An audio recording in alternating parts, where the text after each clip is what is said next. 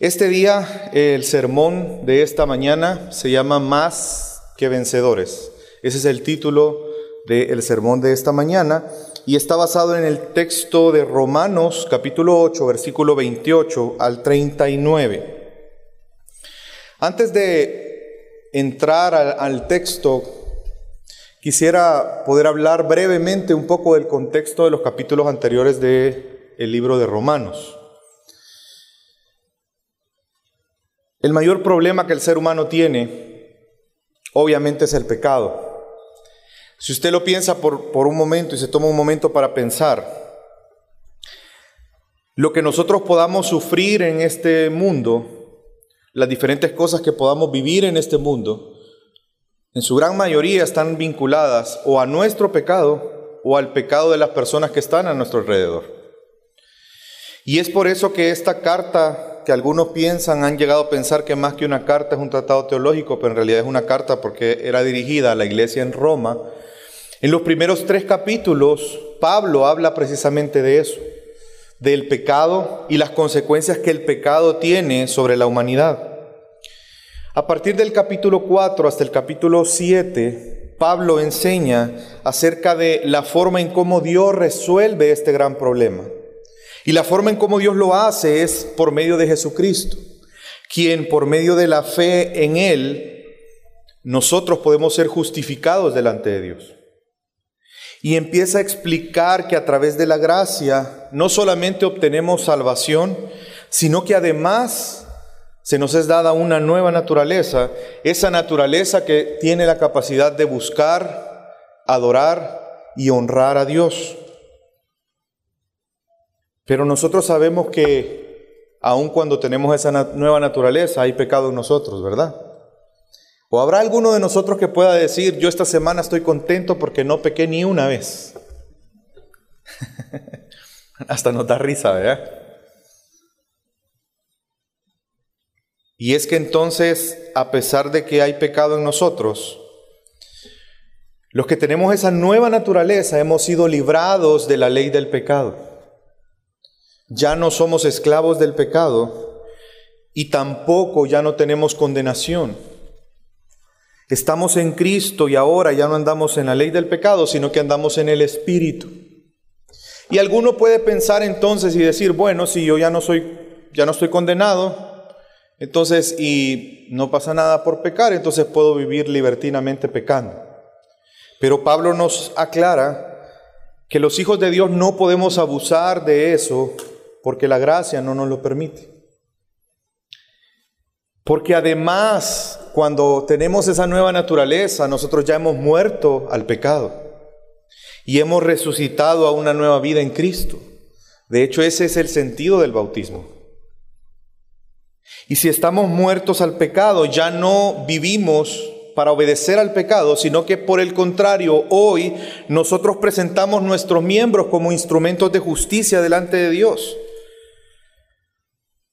Hemos muerto al pecado y ahora tenemos vida en Cristo Jesús con el fin de poder llevar frutos de justicia para Dios, poder glorificar su nombre, poder obedecerle, poder amarle.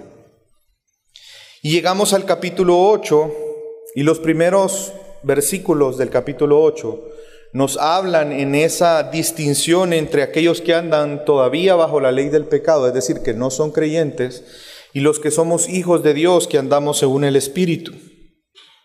Vemos que nos dice la palabra de Dios que los que andan bajo la ley del pecado se ocupan de las cosas de la carne, es decir, satisfacen los deseos de la carne. Y eso les lleva a la muerte. Y aquellos que procuran ocuparse de la carne no pueden agradar a Dios. Por el contrario, aquellos que andan según el Espíritu, al ocuparse del Espíritu, eso resulta vida para nosotros. Aquellos que están bajo la ley del pecado están muertos. Están muertos espiritualmente, están muertos. No pueden buscar a Dios. No entienden a Dios. No quieren saber de Dios. Pero nosotros, así como Cristo fue vivificado por su Espíritu, ahora nosotros a través del Espíritu Santo nos ha vivificado y ahora a causa de la justicia de Cristo, tenemos vida en Él. Y no solamente eso, sino que ese Espíritu de Dios que levantó a Jesús de los muertos, que le dio vida, ese mismo Espíritu, un día, este pecado, eh, perdón, este cuerpo de pecado, será transformado por un cuerpo vivificado. Y eso es algo que esperamos todos nosotros. Y lo esperamos con ansias, pero también esperamos pacientemente. Y mientras esperamos, pues nos tocará padecer juntamente con Cristo. Pero también tenemos la esperanza que juntamente con Él seremos glorificados. Y es por eso que todas las aflicciones en este mundo, en este tiempo, para nosotros no son comparables precisamente con esa gloria que ha de venir. Si algo nos da motivación y esperanza en, en este tiempo, en las aflicciones de este tiempo, es saber que un día seremos glorificados y estaremos con Él eternamente. Y el Espíritu en momentos de debilidad, porque obviamente somos seres humanos y tenemos debilidad, pero en momentos de debilidad el Espíritu Santo nos ayuda e intercede por nosotros conforme a la voluntad de Dios. Y entonces llegamos a nuestro texto. ¿Cuál es la idea principal del texto que vamos a estudiar este día? Que todo lo que nos pasa, todo lo que ocurre, nos ayuda bien. Todas las cosas que pasamos no tienen el propósito de destruirnos, sino más bien de conformarnos a la imagen de Cristo. Por lo tanto, no debemos tener porque Cristo nos ha hecho más que vencedores y nadie podrá acusarnos condenarnos o separarnos del amor de Dios en Cristo Jesús. Le pido que me acompañe, vamos a leer los primeros pasajes de este texto, Romanos capítulo 8, versículo 28 al 30. Y sabemos que a los que aman a Dios, todas las cosas les ayudan a bien esto es, a los que conforme a su propósito son llamados, porque a los que antes conoció también los predestinó para que fuesen hechos conforme a la imagen de su Hijo, para que Él sea el primogénito de entre muchos hermanos. Y a los que predestinó, a esos también llamó, y a los que llamó, a esos también justificó, y a los que justificó, a estos también glorificó. ¿Cuántas veces ha escuchado usted esa frase? A los que aman a Dios, todas las cosas nos ayudan a bien. Y esta es una promesa en realidad. Pero es una promesa que no está destinada a cualquier persona. Es una promesa que está destinada específicamente solo a los que aman a Dios. Y aquí nos surge una pregunta, obviamente, que es, ¿quiénes son los que aman a Dios? Y la Biblia nos contesta esto en 1 de Juan 4:19 cuando dice que nosotros amamos a Dios porque Él nos amó primero. Los que aman a Dios son todos aquellos que por el puro afecto de la voluntad de Dios, Él llamó y no solamente nos salvó, sino que nos adoptó como hijos suyos. Y esto es por pura y misericordia y gracia. Es decir, que todos los que somos hijos de Dios podemos decir que todas las cosas nos ayudan a bien. Y esto describe, este pasaje que acabamos de leer, describe algunos aspectos de esa elección. En realidad no pretende establecer el orden de la salvación, sino que incluye, eh, más bien que veamos y reconsideremos algunos aspectos que incluyen nuestra, nuestro llamado nuestra elección, la elección que Dios hizo para con nosotros. Dice que nos conoció. Es interesante que la Biblia nos enseñe en Efesios 4.1 que Él nos escogió antes de la fundación y la creación de todas las cosas. Él nos predestinó desde antes. Y esto tiene implicaciones para nosotros, porque entonces significa que no hay algo que nosotros hubiéramos hecho para que Él nos escoja. Si lo hizo antes de la fundación y la creación de todas las cosas, No puede ser por mérito porque en ese momento no existíamos y no hubiera una forma de haber ganado algo o haber logrado algo. Y cuando Él nos conoció, lo hizo con el propósito de predestinarnos y eso quiere decir que Él estableció nuestro destino previamente. Él decidió que pudiéramos estar con Él previamente. Y es por eso que Él nos predestina en la eternidad, pero llega un momento en nuestra vida que nos llama. Cada uno de nosotros que ha recibido ese llamado de Dios, sabe que hubo un momento en la vida donde escuchamos ese llamado y no nos quedó otra cosa más que seguirle. Él nos amó y nos llamó, puso el don de la fe en nosotros para que creyéramos en Cristo Jesús y entonces fuéramos justificados y reconciliados con Dios. Y es por eso que menciona la justificación. Y cuando hablamos de la justificación estamos hablando de una declaración que Dios hace, una declaración legal. Él nos declara justos. ¿Podrá uno de nosotros decir que es justo sin Cristo? La Biblia nos dice que no hay justo ni aún uno. No hay quien entienda, no hay quien haga lo bueno. Por lo tanto, Cristo, quien sí es justo, es santo, él entrega su vida por nosotros para perdonar nuestros pecados, pero también para que su justicia fuera dada a todos aquellos que crean en Él. Y eso es lo que la Biblia llama justificación. La base es la rectitud y la justicia de Cristo que es aplicada cuando creemos en Él. Pero la historia no termina ahí. Nuestra vida en Cristo no termina ahí, es más, ahí comienza porque Él ya nos glorificó. Si se dan cuenta, no habla en futuro. No dice nos glorificará, dice nos glorificó. Lo que se conoce en teología como el ya, pero todavía no. Ya estamos glorificados, pero llegará un día donde disfrutaremos de eso. Recibiremos un cuerpo incorruptible y estaremos con Él eternamente, disfrutando de Él eternamente. Yo no sé si alguna vez usted ha pensado, alguien le ha preguntado cuál es el propósito por el cual Dios nos llama y nos salva. ¿O por qué nos hizo hijos suyos? Y es que cuando vemos esa pregunta es fácil pensar que el propósito es simplemente nuestra salvación. Pero realmente el, el propósito es más profundo que nuestra salvación. Hay algo más grande por lo cual Dios nos salvó y nos adoptó como sus hijos. ¿Sabe cuál es ese propósito? El ser hechos o conformados a la imagen de Cristo. Y esto es el argumento principal por el cual nosotros podemos decir con toda certeza que a los que aman a Dios todas las cosas ayudan a bien. Esta frase Muchas veces la utilizamos como una muletía cuando queremos dar ánimo a alguien. Y es que es una verdad, pero difícilmente va a tener una, una huella en el corazón de la persona al que se la estamos diciendo si no le explicamos el por qué podemos decirle eso. Porque la razón por la que podemos decir que todas las cosas nos ayudan a bien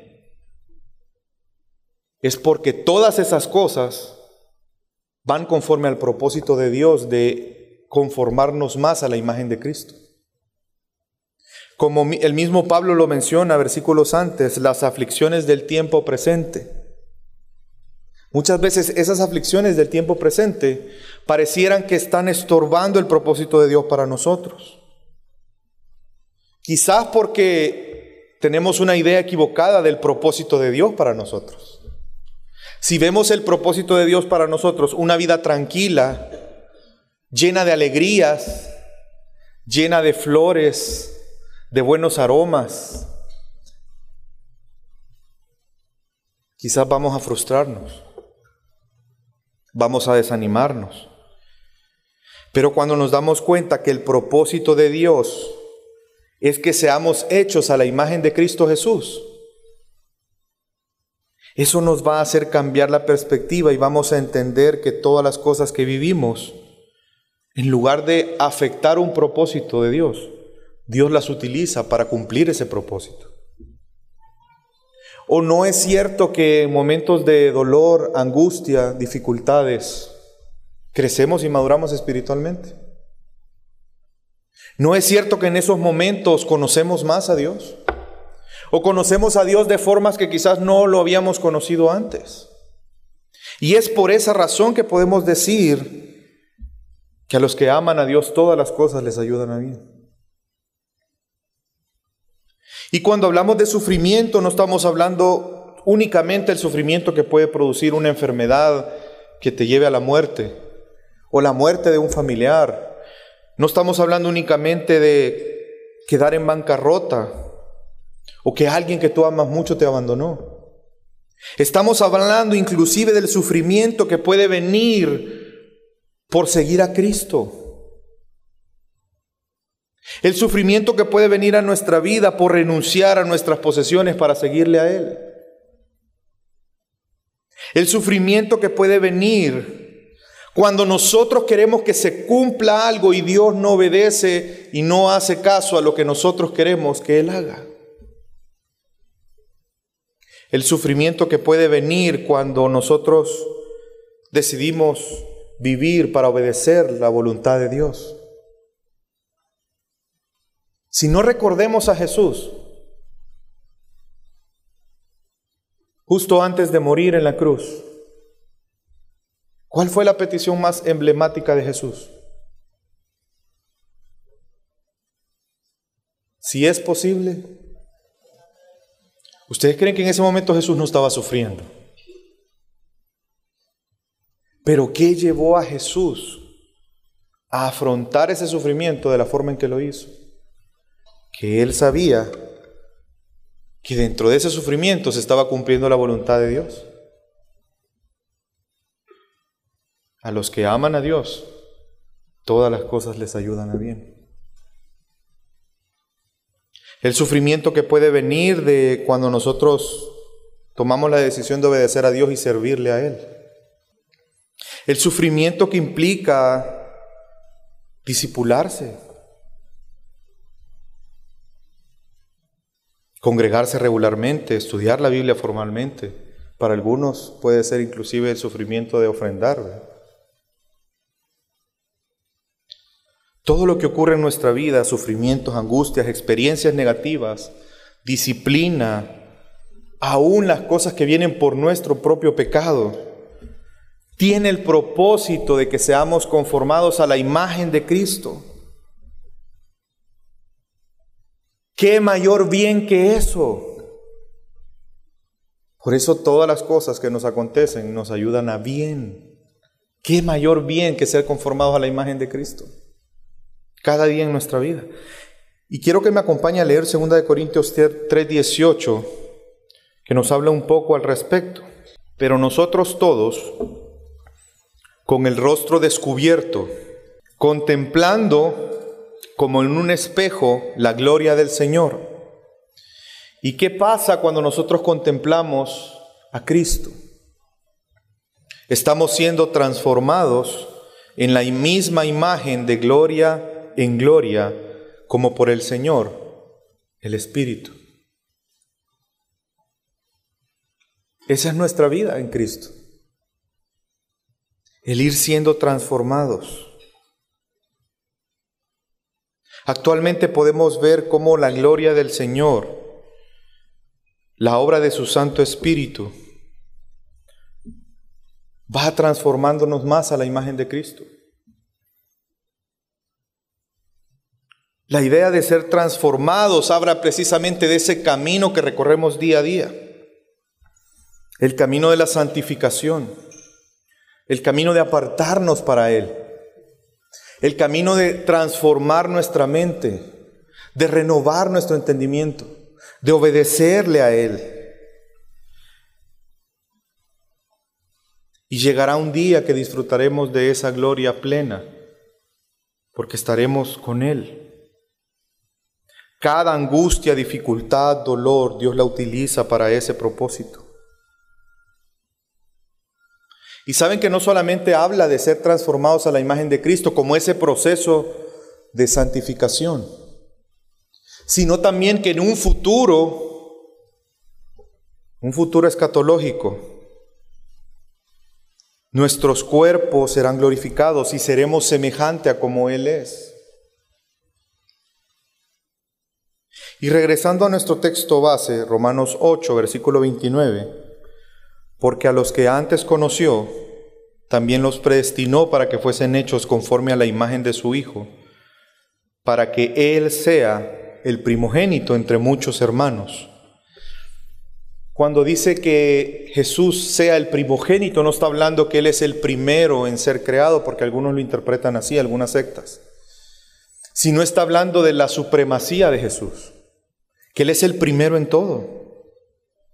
Él es el precursor en todas las cosas. Así como Él fue glorificado, nosotros tenemos ahora una esperanza que seremos glorificados también con Él.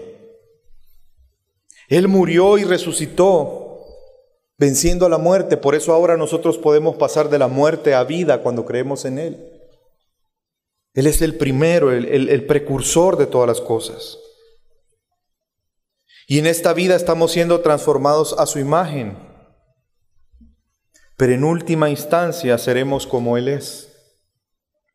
La transformación que ocurre en este momento es una transformación interior que afecta a nuestros pensamientos, afecta la forma en que hablamos, afecta la forma en que actuamos.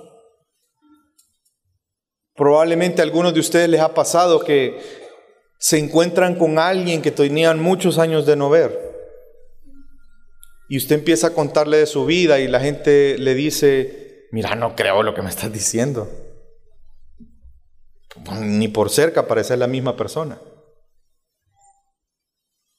Es porque el Espíritu Santo nos va obrando en nosotros para irnos semejando cada vez más a la imagen de Cristo. Y entonces, ¿qué podemos decir ante esto? ¿Podemos dudar por las circunstancias de esto que nos está diciendo la palabra de Dios? Versículo 31, ¿qué pues diremos a esto? Si Dios es por nosotros, ¿quién contra nosotros? Y este no es un ánimo para que usted vaya y haga cualquier locura sabiendo que Dios va a estar ahí para respaldarlo. Se va a meter en problemas. Y lo que nos está diciendo aquí no es eso.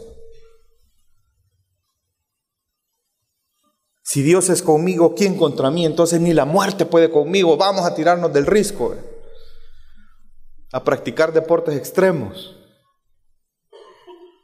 Lo que nos está diciendo es que frente a las adversidades, aquellas que nos motivan a la desesperación, debemos de entender que Dios ya decidió sobre nuestra vida. Y si Dios ya decidió, ¿quién va a cambiar eso? ¿Quién va a cambiar los propósitos de Dios sobre nosotros? ¿Quién va a cambiar el designio de Dios? Ni nosotros mismos podemos hacerlo. ¿Usted recordará algún ejemplo en la Biblia que se rehusó a hacer la voluntad de Dios? ¿Alguien? El ejemplo más célebre, Jonás. ¿Pudo Jonás? Ni el pecado, ni la muerte, ni Satanás, ni nosotros mismos. Nadie podrá cambiar el propósito de Dios para nuestra vida. Y el propósito de Dios es que seamos conformados a la imagen de su Hijo. Gloria a Dios por eso. Y por eso dice el versículo 32. Dios, quien no escatimonia a su propio Hijo, sino que le entregó por todos nosotros, ¿cómo no nos dará también con Él todas las cosas? ¿Qué necesitábamos nosotros para poder ser conformados a la imagen de Cristo? Antes de eso, ¿qué era necesario? Que Cristo viniera entregara su vida para que nosotros pudiéramos disfrutar de eso.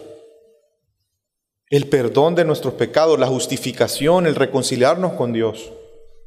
Entonces, si Dios estuvo dispuesto a entregar su Hijo para cumplir ese propósito, ¿cómo no nos dará todo lo necesario para que eso se cumpla en nuestra vida? No podemos dudar de Dios. No podemos dudar de los propósitos de Dios. Debemos tener la certeza que aquel que comenzó la buena obra la perfeccionará hasta el día de Jesucristo, el día en que seamos glorificados. Y sigue diciendo, versículo 33, ¿quién acusará a los escogidos de Dios? Dios es el que justifica. ¿Quién es el que condenará? Cristo es el que murió, más aún, el que también resucitó y el que además está a la diestra de Dios, el que también intercede por nosotros. ¿Quién nos separará del amor de Cristo? ¿Tribulación o angustia? ¿O persecución o hambre o desnudez o peligro o espada? ¿Quién? ¿Quién? ¿Quién nos va a acusar? Satanás. Nosotros mismos. ¿Quién nos va a acusar? ¿Quién nos va a acusar cuando Dios ya nos justificó? ¿Habrá alguien que tenga el poder para revertir esa justificación? No. Nadie nos puede acusar. Nadie nos puede condenar. ¿Por qué? Porque Dios ya pagó. Jesucristo ya pagó por nuestros pecados. Él ya pagó la condena que usted y yo merecíamos.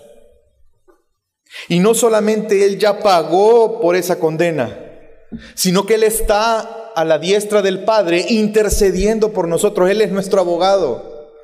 ¿Quién nos va a condenar? ¿Y usted sabe quién es el juez?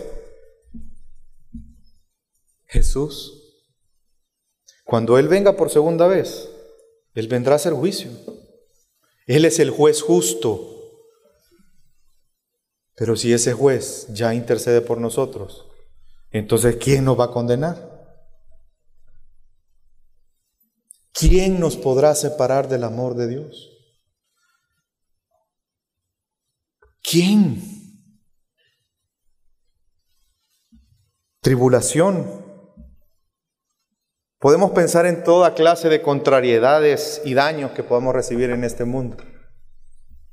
A algunos la tribulación es que se le cayó el celular y se le quebró la pantalla.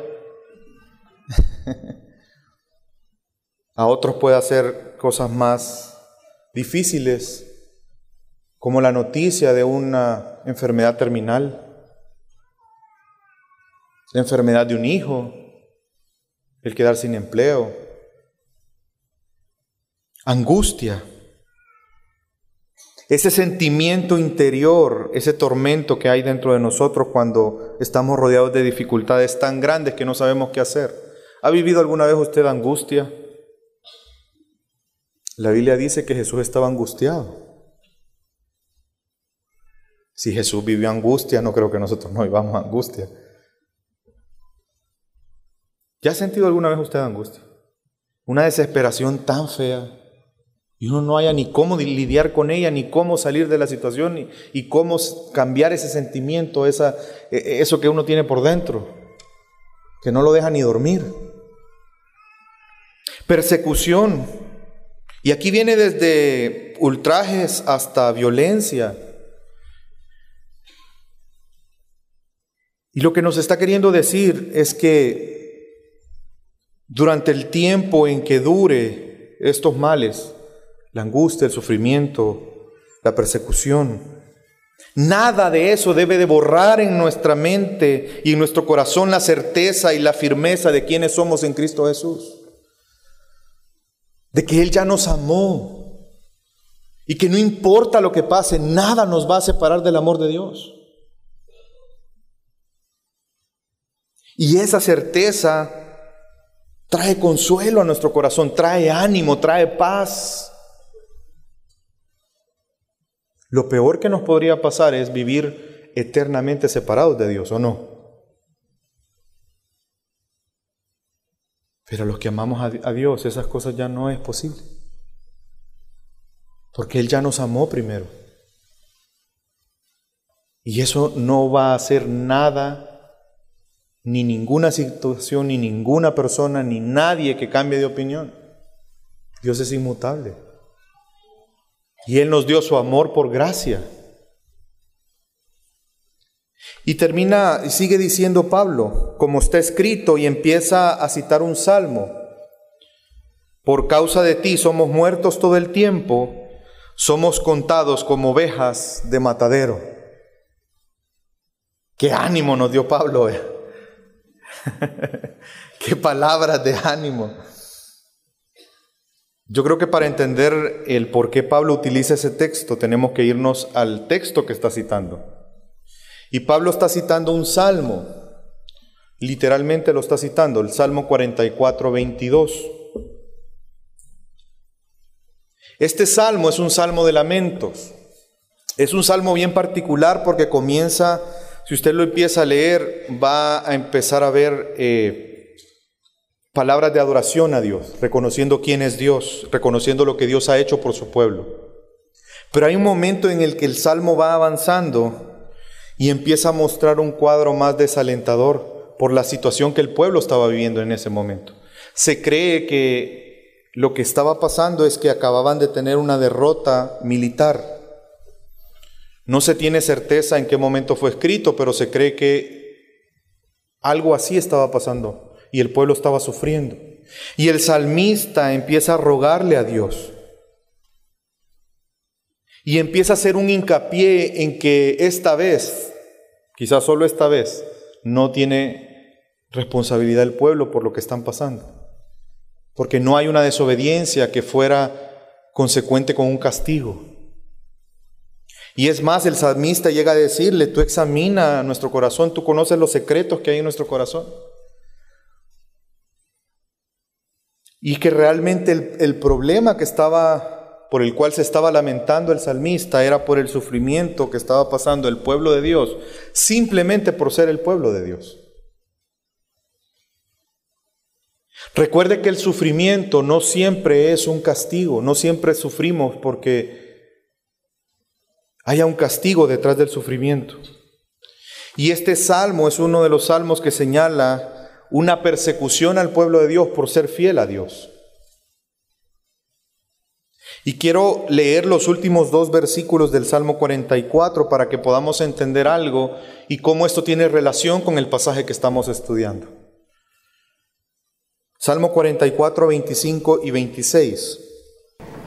Porque nuestra alma está agobiada hasta el polvo y nuestro cuerpo está postrado hasta la tierra. Y viene la petición del salmista levántate para ayudarnos y redímeme por causa de tu misericordia. A diferencia del Salmo que termina con una petición de redención, porque ahí termina el Salmo. Nosotros hoy podemos decir que somos más que vencedores en Cristo Jesús, por cuanto nuestro Rey ya nos redimió, ya venció al pecado, a la muerte y a Satanás. Y esto debe de generar esa certeza en nuestro corazón. Si volvemos al versículo 36 que cita el Salmo 42, luego dice el 37, antes, en todas estas cosas, somos más que vencedores por medio de aquel que nos amó. ¿Cuáles cosas? Que nadie puede acusarnos, que nadie va a condenarnos y que nadie puede separarnos del amor de Dios. En todas esas cosas ya somos más que vencedores en Cristo Jesús, porque Él ganó la victoria. Y ahora usted y yo disfrutamos de esa victoria por gracia, bondad y misericordia de Dios. Y eso tiene que traer certeza a nuestro corazón. Eso tiene que hacernos no dudar, no importando las circunstancias que estemos viviendo. No importa qué tan oscuro se vea el panorama. No dude de Dios. Somos más que vencedores en Él. Y por eso Pablo dice en versículo 38, por lo cual estoy seguro. Hay una certeza en Él. Y nosotros de igual manera tenemos que tener esta certeza. ¿Cuál certeza? Que ni la muerte, ni la vida, ni los ángeles, ni principados, ni potestades, ni lo presente, ni lo porvenir, ni lo alto, ni lo profundo, ni ninguna otra cosa creada nos podrá separar del amor de Dios, que es en Cristo Jesús, Señor nuestro, por lo cual podemos estar seguros. Todos los argumentos que ya nos dio Pablo de por qué todas las cosas nos ayudan a bien, nos tiene que hacer estar seguros en los momentos de prueba, dificultad, dolor, angustia. Jesús es Señor y eso nos debe de hacer tener seguridad. Si se da cuenta, termina el versículo 39 Nadie podrá separarnos del amor de Dios que es en Cristo Jesús.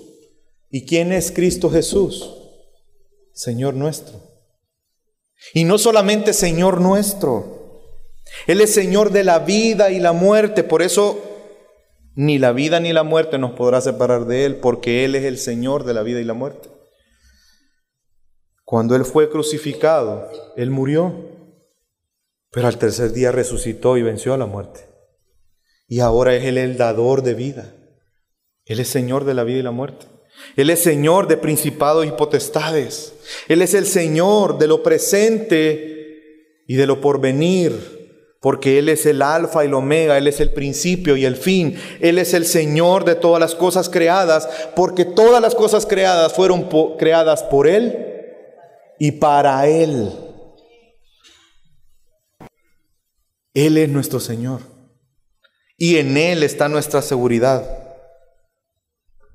Solamente Dios, por medio de su amor, el cual ya manifestó en Cristo Jesús, nos podrá sostener y fortificarnos en medio de las pruebas y las dificultades. ¿Sabe cuál es el vínculo de amor que nos une con Dios? Es un lazo tan fuerte que nadie lo puede romper. Porque Jesús, siendo el Hijo amado, en quien el Padre tiene contentamiento, es ese lazo que nos une con Dios. Porque Dios nos amó aún siendo pecadores. Cristo vino a morir por nosotros. Debemos estar seguros entonces del amor inmutable, incomprensible de Dios hacia nosotros, pero el cual es por medio de Cristo Jesús.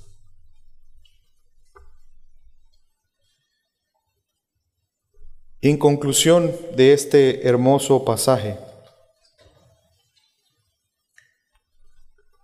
es que la única forma en que nosotros podemos ser más que vencedores la única manera en que todo lo que pasa a nuestro alrededor sea para nuestro bien es a través de Cristo Jesús. Cada uno de nosotros necesitamos a Cristo, porque el que obró la victoria sobre la cual nosotros disfrutamos es Cristo. Si hay aquí alguna persona que piensa que puede justificarse delante de Dios por la forma en la que vive, por las prácticas religiosas que tenga, Déjeme decirle que usted difícilmente va a poder decir que es más que vencedor. Porque llegará un día donde habrá una acusación. Y de hecho Pablo lo desarrolla en el capítulo 1 de Romanos, lo invito a que lo lea. Habrá una acusación en base a nuestra maldad y a nuestro pecado. Y Dios que es juez justo condenará habrá una condenación. ¿Y sabe cuál va a ser el efecto de eso? Que pasará eternamente separado de Dios. y no habrá nada ni nadie que lo pueda unir a Dios. Pero en este momento, Dios en su misericordia y su gracia, a través de la obra de Cristo, usted puede llegar a ser más que vencedor en Él. Lo único que tiene que hacer es reconocer su condición de pecado delante de Dios, arrepentirse, pedirle a Dios por ese don de la fe que lo haga creer en Jesús, reconocer que Él es el único camino para llegar a Dios. Y la conclusión a la que nosotros podemos llegar es que realmente este pasaje es como, como un cántico, como un himno de victoria. Es un himno de victoria, pero que a la vez trae un recordatorio. Un himno de la victoria que ya disfrutamos los que amamos a Dios. Pero a la vez es un recordatorio que eso lo logramos por Cristo Jesús únicamente porque es su victoria la cual nosotros disfrutamos hoy, simplemente por su bondad, su misericordia y su gracia. Y si quisiéramos concluir con una idea de lo que hemos aprendido en esta mañana, es que los que aman a Dios, todas las cosas les ayudan para bien, porque a través de esas cosas vamos a ser conformados a la imagen de Dios. Y entendiendo esto, podemos creer tres verdades. Que si Dios es con nosotros, ¿quién contra nosotros? Nadie cambiará el propósito de Dios. Que no hay quien nos acuse, quien nos condene o quien nos separe de su amor. Y es por eso que podemos decir que somos más que vencedores por medio de Cristo Jesús que nos amó. Y que estamos seguros que esa victoria es una victoria eterna porque nada ni nadie nos separará del amor de Cristo Jesús, quien es Señor nuestro. Y esto tiene aplicaciones para nosotros hoy. Debemos estar agradecidos con Dios por su amor, por su misericordia. Si hemos sido escogidos por Él, si hemos sido predestinados, si hemos sido llamados, Usted y yo ya somos más que vencedores. Y eso debe de traer gozo a nuestro corazón. Debe de traer alegría, ánimo, aún en momentos de prueba. No permita que los problemas, las aflicciones, las dificultades lo desanimen, lo hagan dudar de Dios. Recuerde que esas pruebas no son nada comparadas con la gloria eterna que estamos esperando. Recuerde que eso es algo pasajero y que el propósito no es destruirle, sino es conformarle a la imagen de Cristo Jesús. Por lo tanto, es para nuestro bien. ¿Qué mayor bien que ese? Y qué bendición que Dios sigue obrando en nuestra vida. Y que podemos tener la certeza que aquel que comenzó la buena obra la va a perfeccionar hasta el día de Jesucristo. En momentos de prueba, no dude. Todas las cosas nos ayudan para bien, porque somos más que vencedores en Cristo Jesús, Señor nuestro. Vamos a orar.